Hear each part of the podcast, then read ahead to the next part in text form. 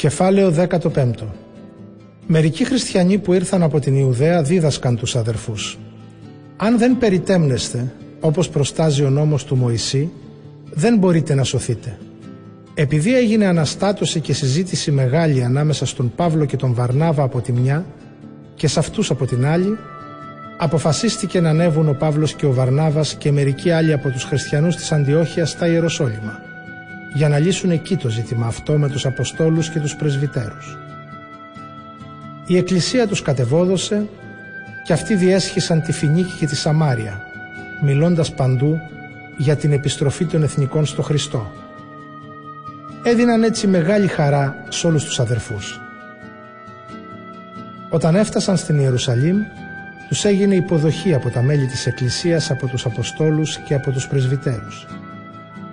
Αυτοί τους διηγήθηκαν όσα ο Θεός είχε κάνει με αυτούς και ότι έδωσε και στους εθνικούς τη δυνατότητα να πιστέψουν.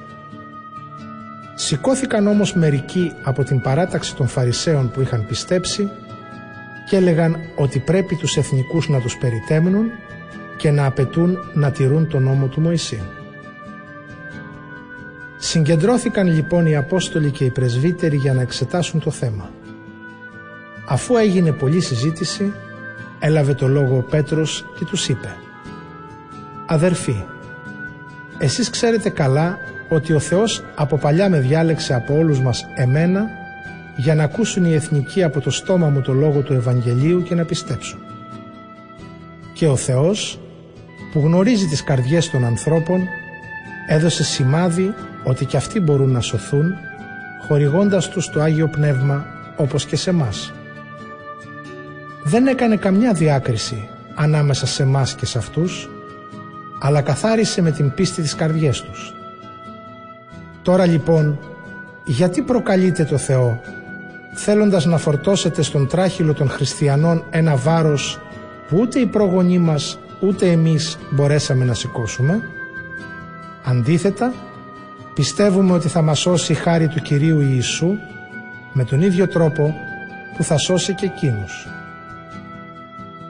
Όλο το πλήθος σώπασε και όλοι άκουγαν τον Βαρνάβα και τον Παύλο να διηγούνται τα θαύματα που έκανε ο Θεός μέσω αυτών στους εθνικούς. Όταν τελείωσαν μίλησε ο Ιάκωβος. «Ακούστε με αγαπητοί αδερφοί. Ο Σιμεών Πέτρος διηγήθηκε πως ο Θεός για πρώτη φορά φρόντισε να φτιάξει από τους εθνικούς ένα λαό δικό του. Με αυτό συμφωνούν τα λόγια των προφητών οι οποίοι έχουν γράψει. Ύστερα από αυτά θα επιστρέψω και θα νοικοδομήσω τον οίκο του Δαβίδ τον γκρεμισμένο και τα ερήπια του θα τα νοικοδομήσω και θα τα ανορθώσω. Για να ζητήσουν τον Κύριο οι υπόλοιποι άνθρωποι και όλα τα έθνη που θα έχουν γίνει δικός μου λαός. Εγώ ο Κύριος τα λέω αυτά και εγώ θα τα πραγματοποιήσω όλα. Ο Θεός αποφάσισε προαιωνίως όλα τα έργα Του.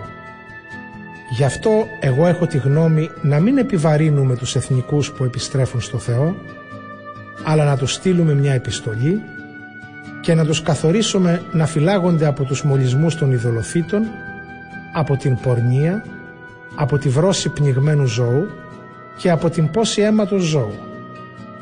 Αυτές οι διατάξεις του Μωυσή είναι πασίγνωστες γιατί από τα παλιά χρόνια διαβάζονται σε κάθε πόλη στις συναγωγές κάθε Σάββατο.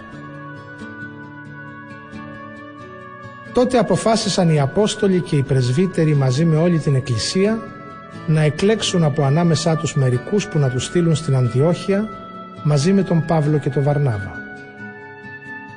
Έτσι εξέλεξαν τον Ιούδα που λεγόταν και Βαρσαβάς και το Σίλα ανθρώπους με εξέχουσα θέση ανάμεσα στους χριστιανούς και τους έδωσαν να μεταφέρουν την ακόλουθη επιστολή.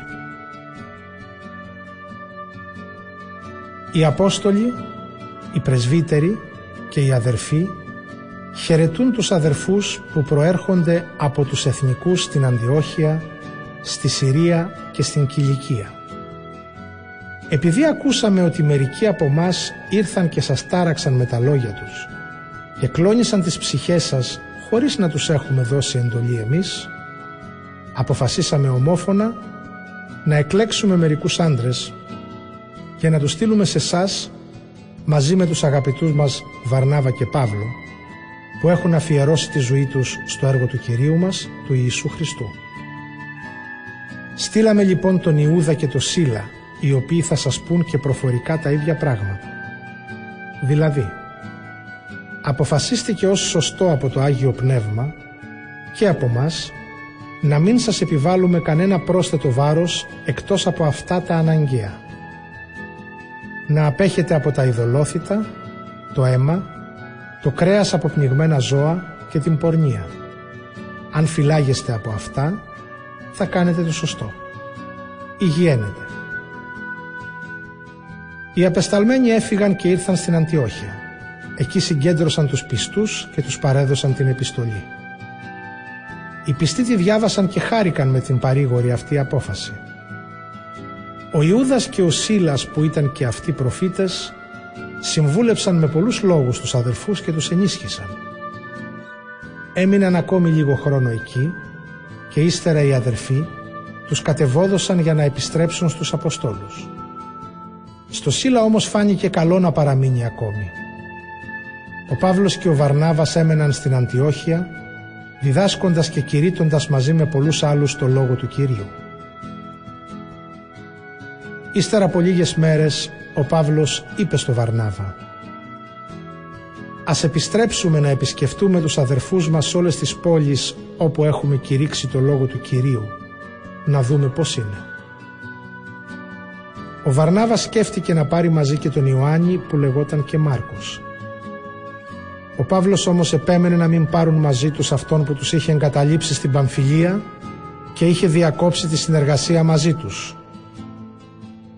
Προκλήθηκε τότε ζωηρή διαφωνία ως το σημείο να χωρίσουν ο ένας από τον άλλο.